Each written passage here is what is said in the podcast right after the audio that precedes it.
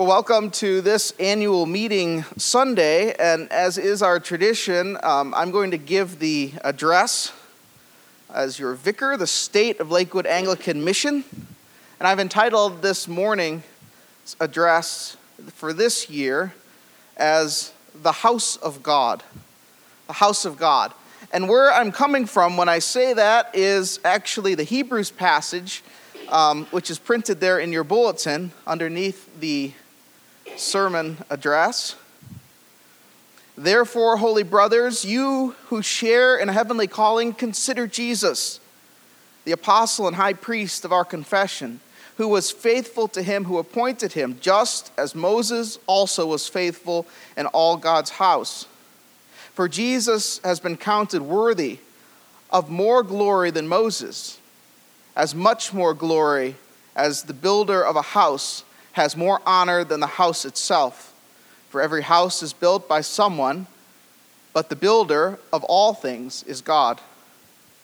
Now Moses was faithful in God's house as a servant to testify to the things that were to be spoken later.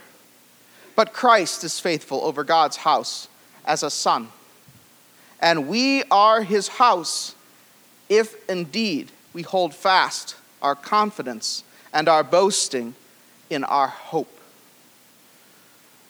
That last line is where the title comes from. We are his house, if indeed we hold fast our confidence and our boasting in our hope.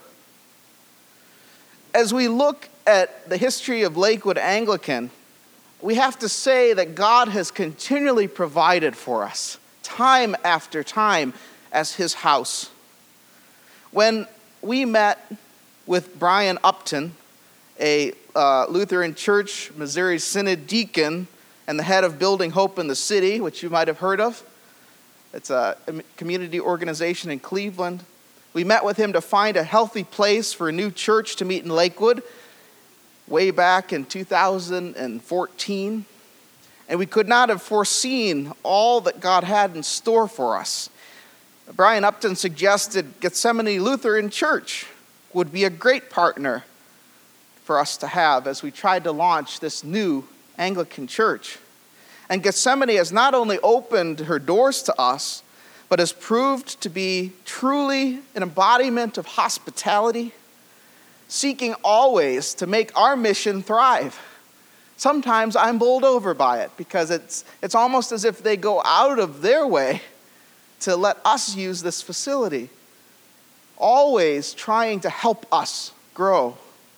God has provided us with a beautiful and functional home beyond more than I could ever imagine, and I'm sure most of you back in those early days could imagine.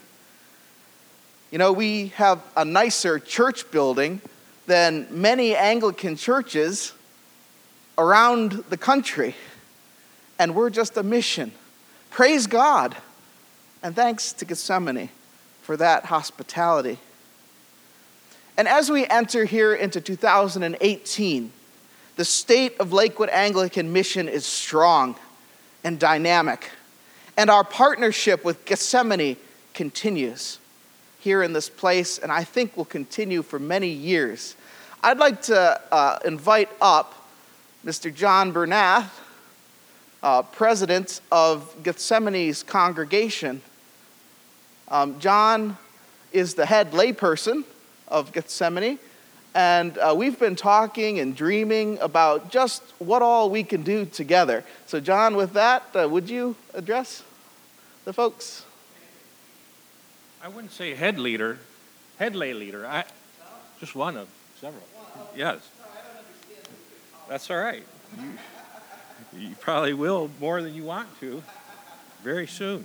Thank you for having me here today.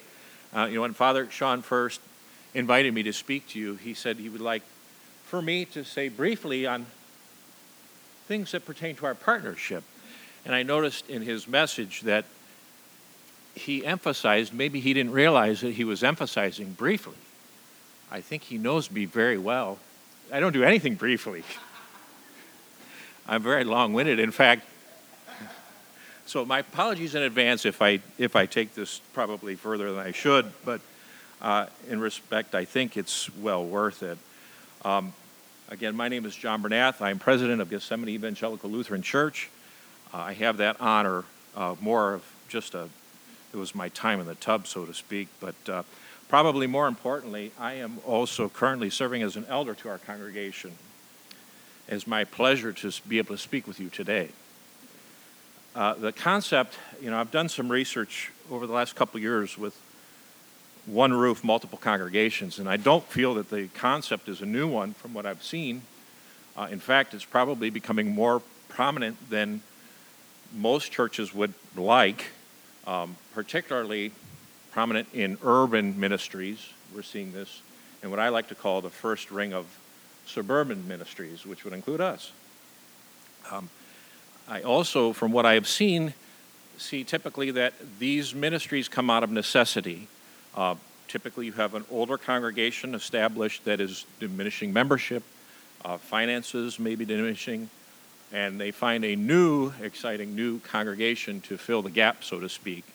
Um, but most of the time, these dual ministries don't always accompany, uh, come with, I should say, a uh, a good partnership, it's more of, again, what would be a financial convenience. Um, I don't feel that this is the case with you folks, you good folks here at Lakewood Anglican.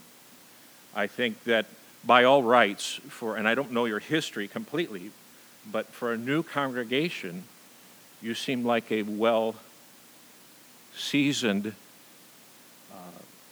proficient congregation. Um, whereas you almost don't need us to do what you do. Um, having said that, that was not the case for Gethsemane Lutheran Church almost 70 years ago. We were a fledgling congregation. Uh, we are a group of small Slovak immigrants who decided that we would pool our time and talents and literally, with our own hands, build this church and finance it by mortgaging our houses to make it happen. Uh, it's stood the test of time, and our ministry has stood the test of time. We want to share this with you, and it is our pleasure to be able to do that without compromising who you are. Um, it hasn't always been peaches and creams for us here over the 70 years, we have had hard times. And there's been a couple of cases in particular that uh, were very trying, but we, we're slowly rising again with fists clenched, ready to get back in the fight. And the Lakewood Anglican Church's timing in this whole situation has almost been too perfect, too coincidental. Uh, I think that it is much more than just partnership, I think it is the will of God that has allowed this to happen. Um, so I, I would uh, have to say that no matter what, I, I know that there will probably be times through our journey that might be frustrating.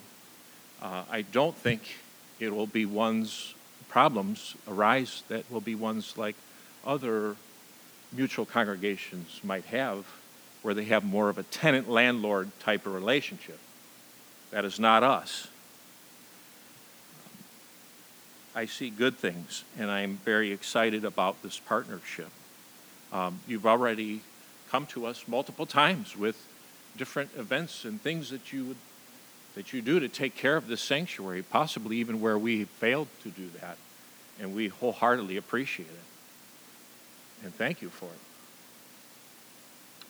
Um, so I feel that this course that we're on is something bigger than the both of us. I believe this partnership is God's will, and together we can serve one another in love and share the message of God's saving grace together.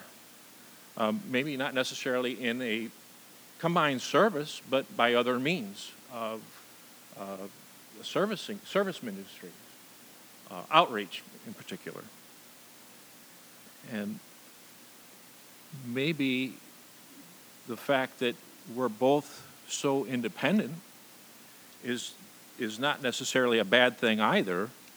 Uh, we can grow in each other's strengths, and help the community and, and other folks with our strengths. So, my apologies for carrying on too much.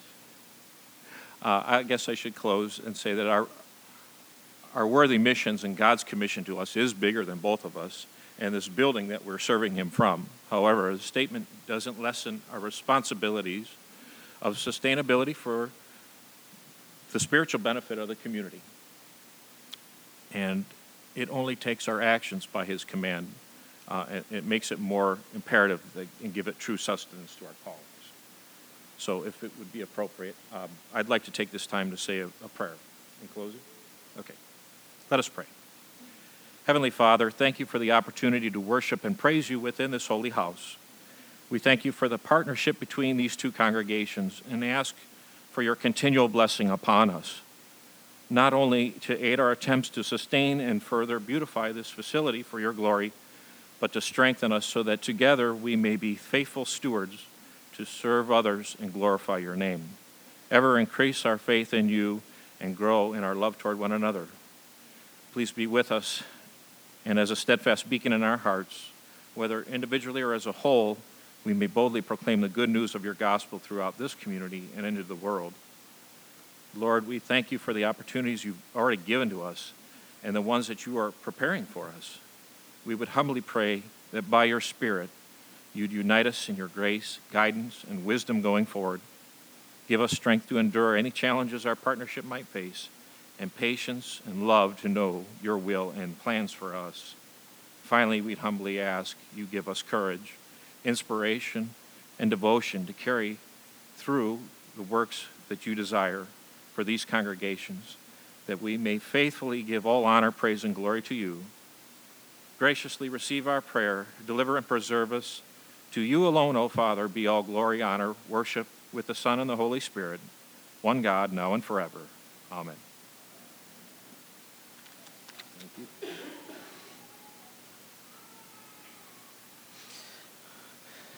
So we've been we're talking a little bit about the physical house, looking at the building, but also uh, I want to take the remainder of the time here to talk about the spiritual house that God is building in us. Um, we share in a heavenly calling. We're God's house if indeed we hold fast to our confidence and our boasting in our hope. And God has built and provided incredibly. It's true that we've worked hard over the past few years. We've planned and dreamed and sometimes failed in the building of this spiritual house. But He's called us to this mission. And that mission generally is the mission of every congregation that's faithful to the Christian faith to spread the good news of Jesus that God created human beings in His own image that we fell into sin, that has redeemed us and called us to love Him and love one another. And beyond this, to make Jesus' name known in proclamation, to teach God's commandments, which you got a double dose of this morning, didn't you, in the liturgy and the first reading? To make disciples, to bring people into the kingdom through baptism, which we're going to be doing next week with Joseph being baptized and brought formally into the fold here. But how particularly are we called to be on mission from God? This past year, Jesse Shedden uh, led our mission council in a process that created a vision statement. And I know that you've heard Carol speak on it, you've heard Ryan Ham speak on it briefly, but I'd like to look at it with you this morning in more detail. Let me read it quickly for you. It's in the beginning of your bulletin, I believe, on the inside cover. Lakewood Anglican aspires to be a hope filled community, to spread, I'm sorry, to be a hope filled community that welcomes all, to join in the worship of God and the reconciliation of all people to God, to city, and to one another. We invite you to seek Jesus with us through the teaching of God's word, the beauty of the Anglican liturgy, and the breaking of the bread. I think that we have some challenges as we want to be a hope filled community. God's clearly called us to be those things that we have in the mission statement. But why is it that we say we aspire to be a hope filled community? Well, because number one, we have every reason for hope, don't we? Our world is, in, is ever in a dark chaos looking for meaning. And much of the American church has lost her way, falling off the rails either on one side into political morass and culture war, or on the other side, being co opted by the culture, so much so that it's rendered indistinguishable from it. All around, we see the decline and fall of once strong institutions, denominations, congregations. In the midst of this, God has smiled on our new congregation and given us a clarity, a growth, and prosperity. We have every reason to be hope filled, friends, because despite our growth, God is calling us to hold fast in confidence. What does it mean, though, to hold fast in confidence and boast in our hope, as that Hebrews passage said? How do we how are we holding fast as a community? How are you holding fast as an individual person or family or congregation in this congregation? Do we talk about our faith in our community? Do we see this congregation as the gift that it is? Do we see the individuals in it for the gifts that they are? Do we boast in what God has wrought here? It might seem uncouth but we should boast. Why? Because God has formed us into a community, and we have every reason to boast if we're boasting in Him. So, what's the first challenge? To be hope filled is the first challenge. Being hope filled doesn't mean superficially being happy, but rather it means being convinced that God is at work and in control. And that's hard to hang on to in our world.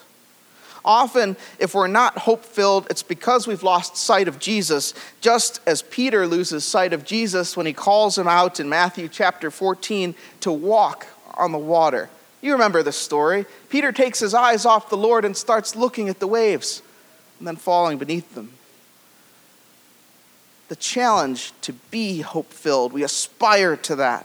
Secondly, a challenge is to be a community not just a once a week meeting of individuals. And there's something very different between those two.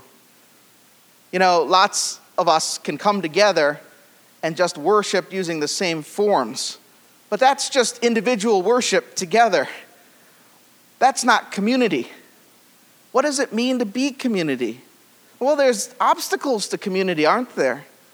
Geography, workaholism, overscheduling, illness, lack of planning, or just plain indifference and exhaustion. Some of these challenges can be overcome, and some are not under our control. But how can we be more intentional about the ones that are in our control? How can we get to a better level of community here at Lakewood Anglican? You will only get the level of community that you're willing to invest.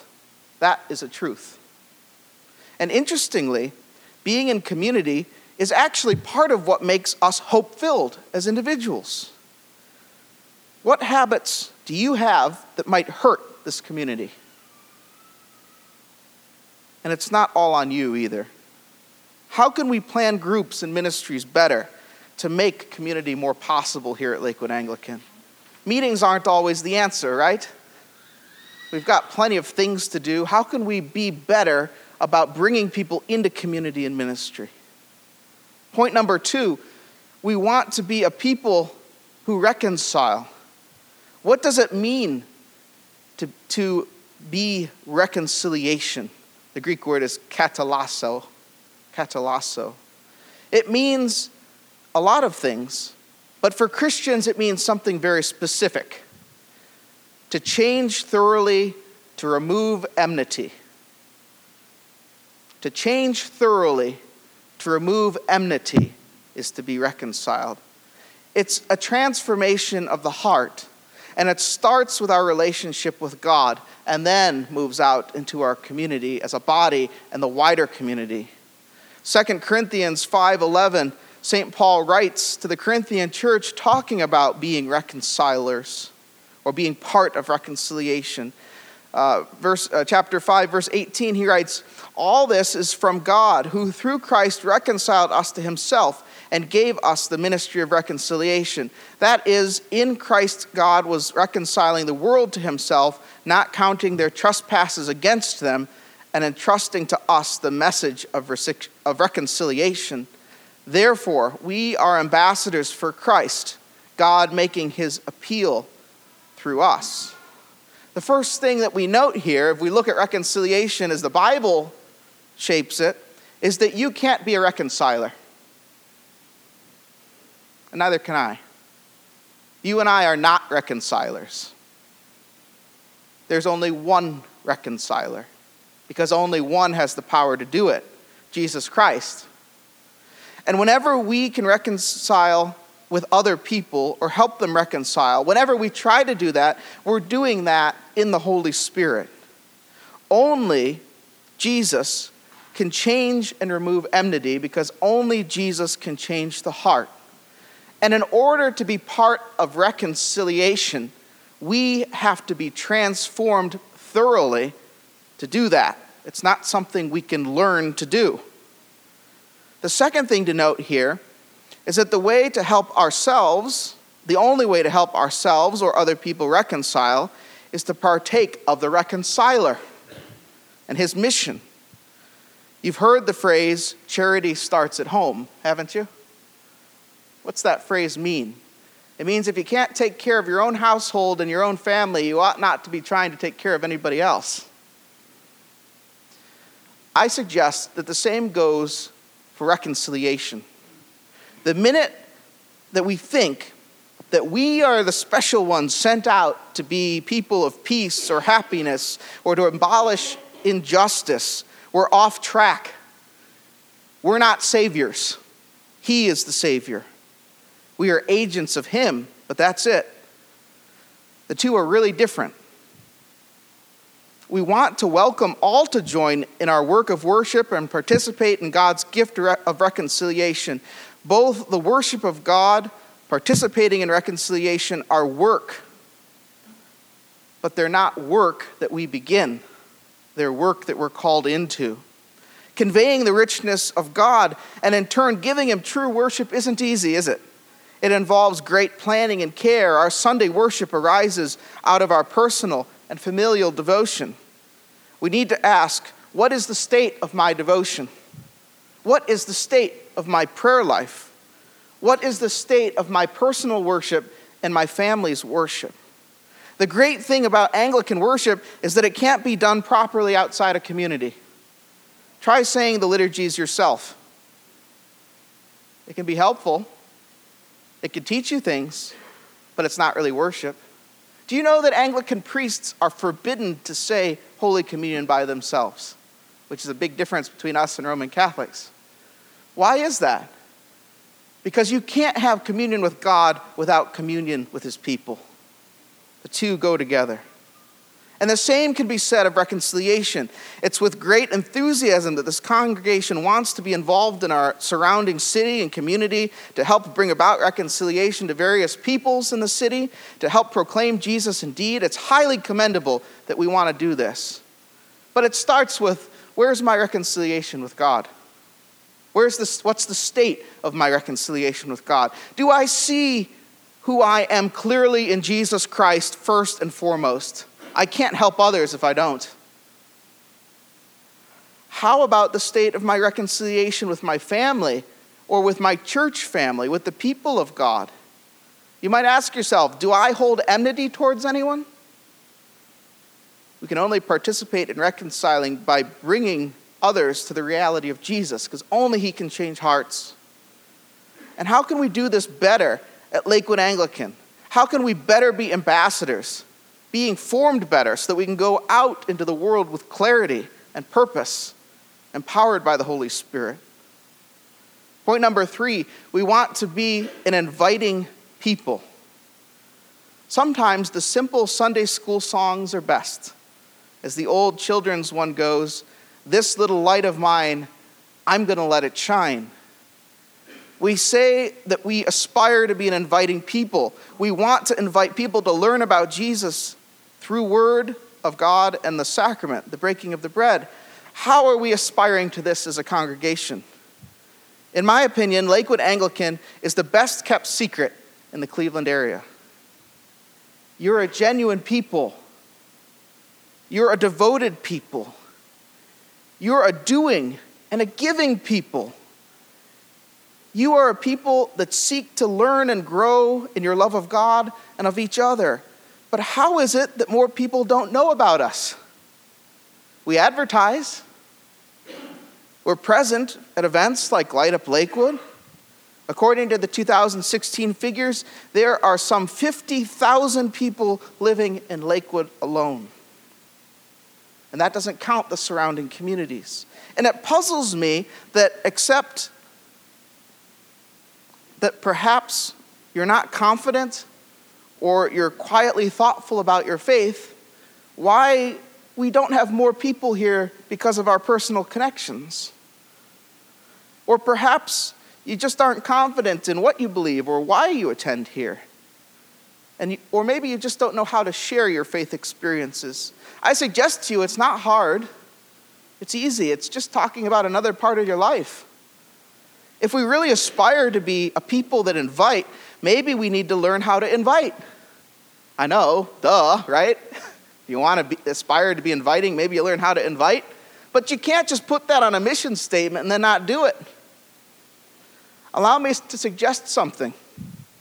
Let's start by inviting the people that come through our doors. Here on Sunday, there's been at least seven new people through our doors in 2017 that have filled out communication cards. Some have stayed, some have not. I've noticed that when we don't go, I've noticed that we don't go out of our way to welcome and converse with visitors. And this is to the shame of all of us. Do you realize that God is bringing people right through our doors here to this congregation? And do you realize how many churches in the United States would kill to have that? People walking in the door. I've been at churches where no one's walked in the door for years, and yet it happens here. The people come hungering for something. Maybe it's Jesus, maybe it's to have someone to listen, maybe it's to be part of something. I know that you're good and loving people, but visitors don't know that until they come to know you. I've got a challenge for you a simple takeaway learn to conduct small talk. And maybe this is aimed more towards our millennials. Learn to conduct small talk. There's nothing wrong with talking about the weather. There's nothing wrong with talking about someone's job, their family, their recreational activities, the fact that you're part of Lakewood or whatever community you're part of. That's not wrong. Ask non threatening questions. And if we're listening, you'll see the Holy Spirit open up ways for us to connect with people. If you really want to be an inviting people, you need to learn to invite. You need to in- learn to invite, not just to the location, but into the community, into part being part of us. It's never going to happen if we don't intentionally do it. You know, we get those cards made up for Christmas and Easter. Those are tools. But, friends, they're not worth the paper they're printed on if I send them to your house and you put them on your refrigerator and don't try to talk to people about them. Those are ways that you can say, hey, you know, maybe you want to come to one of the Holy Week services. Maybe you want to come see what we're all about. Here, take this. It's to help you. But do we make use of those tools? We'll be getting the cards again this Easter. I challenge you learn to invite, learn to make small talk, learn to go out of your way for the gospel. It's a small risk but yields a huge return because there's nothing more important than people's souls. I see three things, these three things, as our chief spiritual challenges this year. We have pretty good structures, we've got pretty good systems. Our Sunday worship is inspiring and beautifully uses the gifts God's given us. We continue to offer quality classes, teach studies that teach the Word of God, that get people digging into the Bible. We give and serve local needs in our community with what resources we have. Our administration is getting better. We need to focus, though, on the people of Lakewood Anglican rather than on the tasks of being a church. The way to do this is invitation mentoring, and discipleship. And I'm convinced that God will take us to the next step if we're obedient in that. I can't describe how much I enjoy being your pastor and priest. And I know that all pastors say that, but I can say that with sincerity of heart. I really enjoy being here at Lakewood Anglican. You are a blessing to Leah and me. You inspire us with your devotion to God's kingdom. You surprise us with your generosity. You always step up as God's people. Give glory to God and celebrate the highlights of 2017.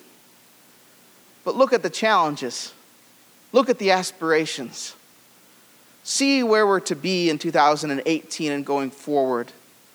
And pray and plan for the future. I know it's a bright future and I'm happy to share it with you. I think you'll be greatly surprised as much as I've been. To God be the glory. Amen.